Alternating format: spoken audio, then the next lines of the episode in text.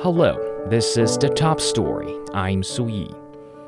A young woman from Taiwan recently found that her trip to her ancestral home on the Chinese mainland was an online sensation.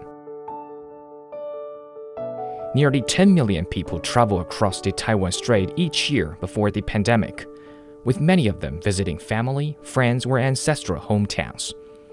So, what's special about the journey of this young woman? Dou Hongyu spoke with her. Based on the interview, Hongyu says connections across the strait are more active than she thought. So Hongyu, uh, you talk with this young lady who just found her ancestors' home village. Uh, tell us more about this. Okay, this girl is named Lai Lai. She's from Taiwan and she's been working in Beijing. Uh, she loves traveling, so a few weeks ago during the Mid Autumn Festival holiday, she planned to travel to Zhangzhou City in Fujian Province. That is a southern province in China. When hearing that I was heading to Zhangzhou, my father was very happy and gave me an address of our ancestors. He hoped that I could go to see the place where our ancestors lived.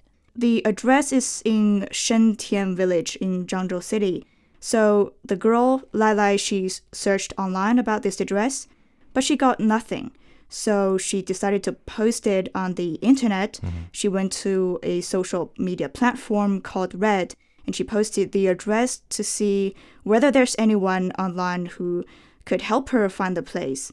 This was the first posting mm. on that social media platform, but that got over 300 comments okay. from people.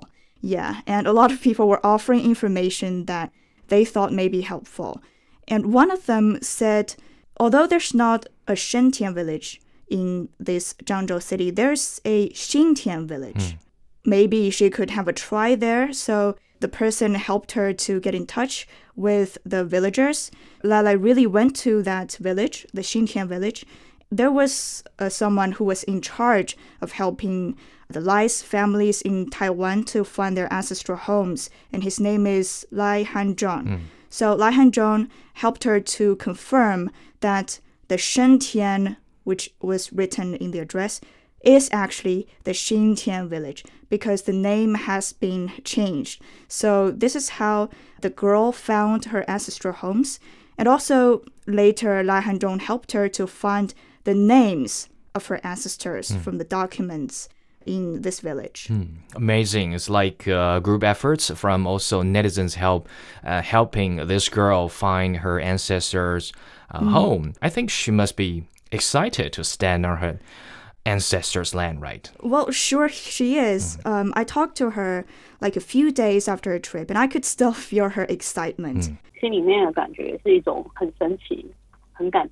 I think this is magical, and I was deeply touched and excited. I don't know how to describe my feelings to you, but I think it is cool to be at my ancestors' place. What is beyond my expectation was that she said she kind of looks like those villagers. Mm.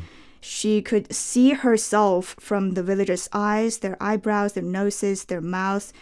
But I think this is easy to understand because they kind of share the same source of DNA. Yeah. Well, actually, I talked to, I've also talked to other young people in Taiwan who's also managed to find their ancestral homes on the mainland.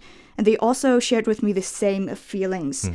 And they said when they stood on their ancestors' land, and that was the point, they realized that no matter how far you've gone, your genes, your DNA is always very honest with you. It tells you where you belong what's more than that is that they said that the village looks like the place that they lived in Taiwan.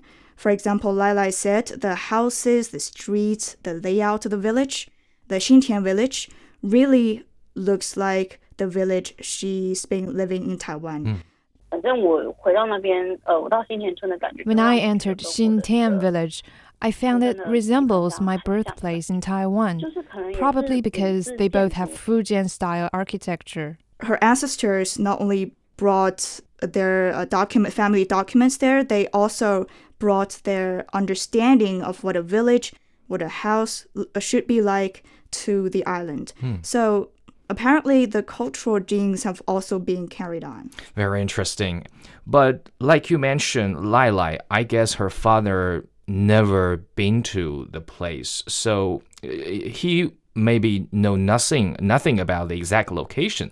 So how has this address uh, been passed on through so many generations?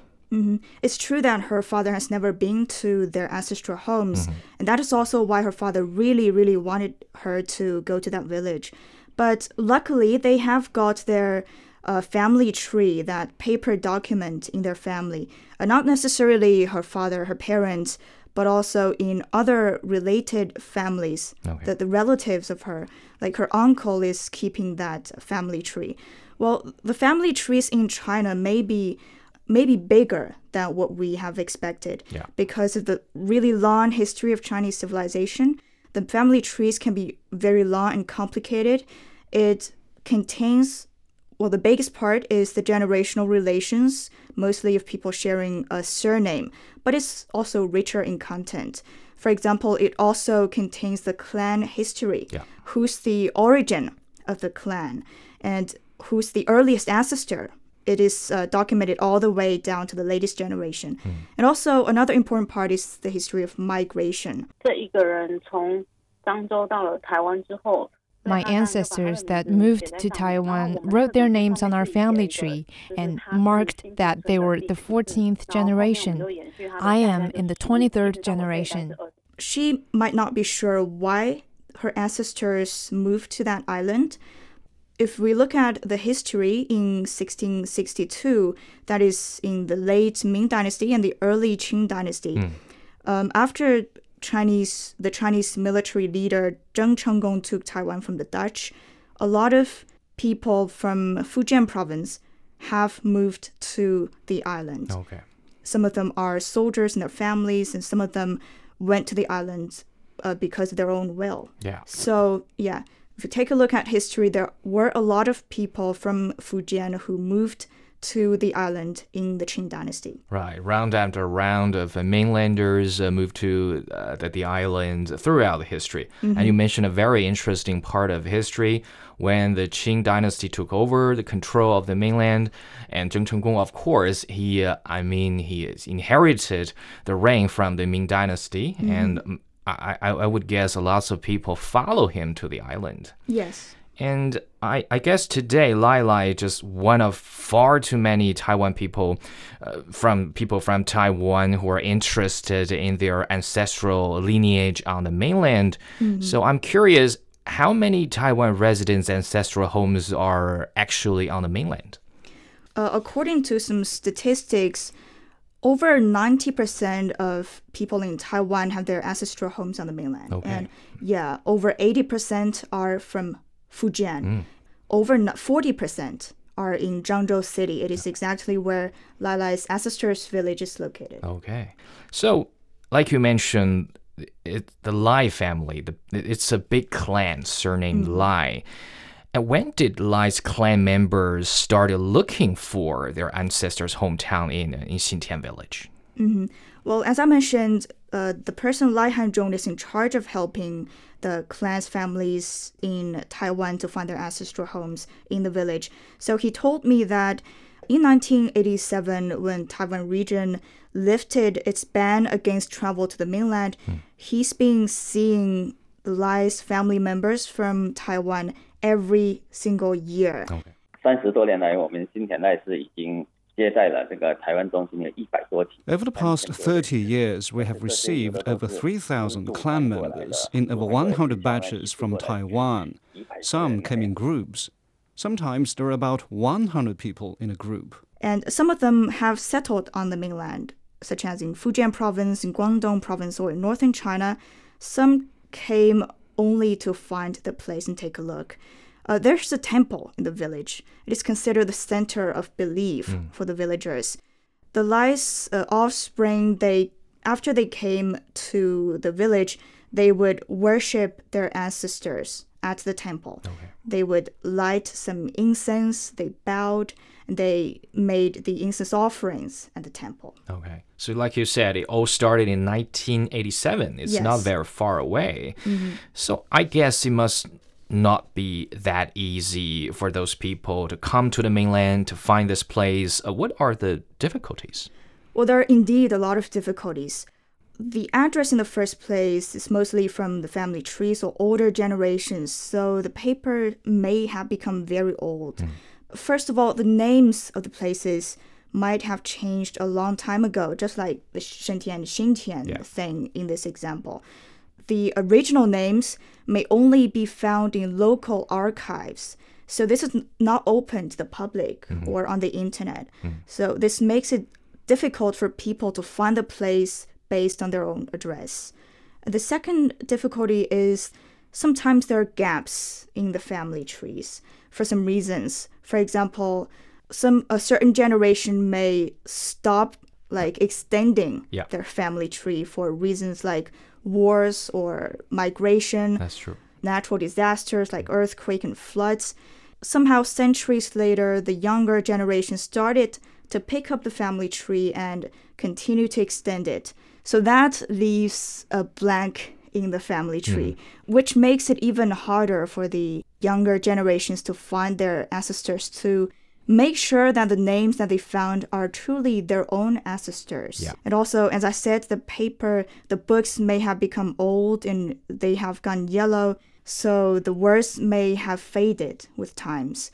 All these are the difficulties that Lai Hanzhong have encountered. But he told me that they have been compiling a new collection of Lai's family trees. Mm. We will also record all of Lai's clan members who have relocated. The collection of family trees will be helpful for our clan relatives in Taiwan or other regions to find their roots. So, as he said, the more information they have about their ancestors, the easier it is for the clan relatives in Taiwan to confirm their roots. Definitely. Mm-hmm. So now they found each other, especially people from the other side of the Taiwan Strait. They found the ancestral roots on the mainland. I was wondering, are there any like regular communication or exchange between the village and the clan on the island? Well, sure. They have WeChat groups. Mm-hmm. Lai Hanzhong said he is in over a hundred WeChat groups of Lai's clans, both in Taiwan region and in Fujian province. Mm. So whenever he got the request, he would send those information in the WeChat groups to see if anyone can offer some clues. And also, both sides have held a lot of activities and mm. they would invite each other to take part in those activities. For example, the Xintian village, they would invite the Lai's clan members in Taiwan to their annual cultural festival, mm. which is aimed to celebrate their special bond, their special relations mm. with their uh, families in Taiwan. And also, the tourism and cultural associations in Taiwan have also invited Lai Hanzhong and his uh, relatives and his uh, villagers to the island to take part in various activities. Mm. And also, what surprised me is the Lai's families in Taiwan have also contributed a lot to the development of the village okay. in Fujian province. Yeah. They raised money to repair the temple. Mm. And they've also raised money to build a school mm. in that village. Mm-hmm. I've talked to another young man. His name is Lai Zhengwei, so he's also a Lai's member. He's also from Taiwan, and he found his ancestral home also in the Xintian village. He told me he was amazed by what Taiwan's Lais have done to the village. It's after I came to the village that I found that a lot of my clan relatives had been here and made their contributions because blood is thicker than water. And both this young man and Lai said their families are looking forward to go to this village to hmm. take a look. Hmm. My father had been to the mainland before the COVID pandemic. He'll definitely come to Xintian village once he gets a chance. My father has always wanted to know about the place of our ancestors. When I was little and he was young, he often told me that we're from Fujian and we should pay a visit one day. That that's very important for me. Not just I mean the, the ancestral rituals, but actually people who found each other can actually do something for each mm -hmm. other, and that's yes. I, I, think that's very important point. Mm -hmm. And like we just said, families on on the mainland were also relocated from this part to the island throughout China's long history during different parts of history, different phases of history. And Chinese people, we know, always put families at the first place. We have this uh, long tradition where we're known for our tradition to uh, worship our ancestors, to worship this culture. Mm-hmm. And we're also interested in our ancestral homes. I mean, do do Taiwan people, do Taiwan residents have a stronger will of doing this compared to like us on the mainland? Well, I think the answer is yes. And here's a ranking that can help us to see how much more people in Taiwan want to find their roots compared with people on the mainland. Mm-hmm. The population of Taiwan region ranks only 24th or 25th among all the provinces on the Chinese mainland. Mm. It's not in the top 20, but the number of family trees, especially paper family trees in the Taiwan island ranks the third among all the provinces on oh. the Chinese mainland. Okay. Well, this is remarkable, and most of the family trees in Taiwan have been extended in the latest 70 years. They have been not only extended but also re edited and renewed. I think this shows people in Taiwan consider the family tree as probably the only link, the only solid link mm. Between they and their ancestors on the mainland. And this shows us that maybe they want to uh, keep a relationship with their roots more than people on the mainland. Okay, very interesting. I also sense there's a difference between people living on the mainland. I mean, uh, people living in the north part of China and the south part of China. I'm not quite sure the reason behind this, but probably I heard more often that people in the south they yes. cherish this tradition more than us living in the north. Yes, it's true. yeah. It's because uh, for some periods in Chinese history, southern China were better developed than northern China. And yeah. yeah, people, our ancestors in northern China have been through lots of wars and natural disasters, which may have caused the loss of their uh, connection mm-hmm. between the people today and their ancestors. Yeah, that makes sense. Mm-hmm. So, of course, we know not just China. For example, North America, people there, they are also interested in searching family trees, their ancestral lineage. It's understandable, I think, because uh, North America, particularly the United States, the today's uh, immigrant society, people came everywhere from around the world. For example, uh, like Ireland or uh, Sweden or uh, across European countries. But still, we Chinese people are known for cherishing family traditions. So, a big question here mm-hmm. what's your opinion? Why do you think Chinese people put that much emphasis on ancestral tr- roots? Well, based on my uh, communications with the Lai's family in Taiwan and in Fujian province, I think the first reason is that this, our concept of family, is deeply rooted in our tradition. Mm. It's part it's an important part of the Chinese culture. So Chinese people care about their ancestors and they worship their ancestors mm. on a lot of festivals and occasions. For example, right. the Spring Festival, the Chinese New Year, and also the Qingming Festival, also known as the Tomb Sweeping Day, mm. um, the Chongyang Festival, which is also known as the Senior People's Festival, people have a lot of ways to show their respect to their ancestors. So I, th- I think this is the first reason, the tradition. Mm. Um, the second reason lies on a concept that we've been talking about. Mm-hmm. It's the family styles. It is more about the family traditions, the moral and behavioral standards of a family mm. or of a clan. Uh, for example, in the family trees, apart from the generational relations and the facts about the ancestors, there's also a very important chapter. It's about the family. It's about the family's moral standards. Okay. Yeah. For example, yeah. the ancestors told us to be always kind mm-hmm. to other people, to respect the old and care for the younger. They told us to be nice to our mm-hmm. neighbors, mm-hmm. our neighboring villages, neighboring provinces, and neighboring countries. Mm. The ban on drugs and gambling, the importance of education, all of these have been recorded.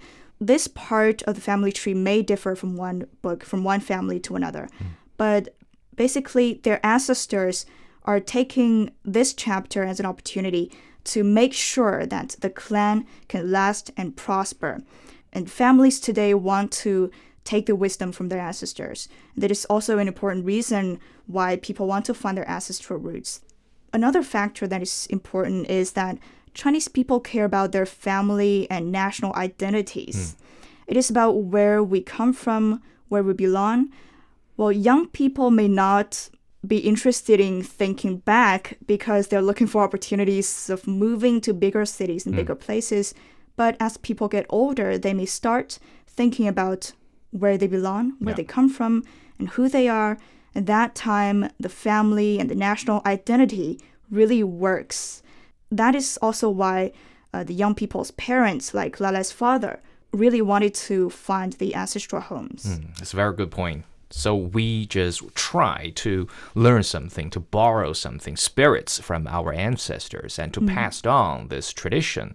And also, you made a very good point that the authorities, this is also a top down thing, because we try to build this identity. So the, the authorities always value the tradition of families, the values of the family values. So they, uh, I would say this always been the case throughout China's history. Family values always a top priority for any government. So I mean, talking about today, what is the country doing to connect people with their roots and help us get our family identity? Well, what we have talked about today uh, is more about one clan of one surname in the country. Mm. There's actually over 5,600 surnames in China. Right. Maybe all of them need to find their roots. Well, the country is putting a lot of money into it because just like the Xintian village and what Lai, what Lai Hanzhong is doing, it's important to make sure that there's a complete collection of family trees so the country has launched a national project to compile a complete, a huge collection of family trees in the country. Okay. This project was launched in 2014, and the book is projected to be published within two or three years. Okay. And also, the family trees have been protected. There are institutions like museums and like libraries. They are trying to get as many family trees as they can mm. from the society, not taking the, the original copies, but printing them, mm. uh, making more copies of those family trees. For example, the Shanghai Library, uh, they are receiving donations of family trees every year, about over 300 mm. copies every year. This is an important part of what those institutions are doing. Try to get as many family trees as they can. Mm. And also, the country is trying to digitalize the old family trees. Persons like Lai Hanzhong, their personal power is very limited. Mm. I think it's a good idea to put those family trees online so that people can search for the possible information of their ancestors in the database. Mm, very good. So, in particular, when we talk about the cross-strait relations, what have been done to promote people-to-people exchanges, and particularly this kind of connections between people across the strait?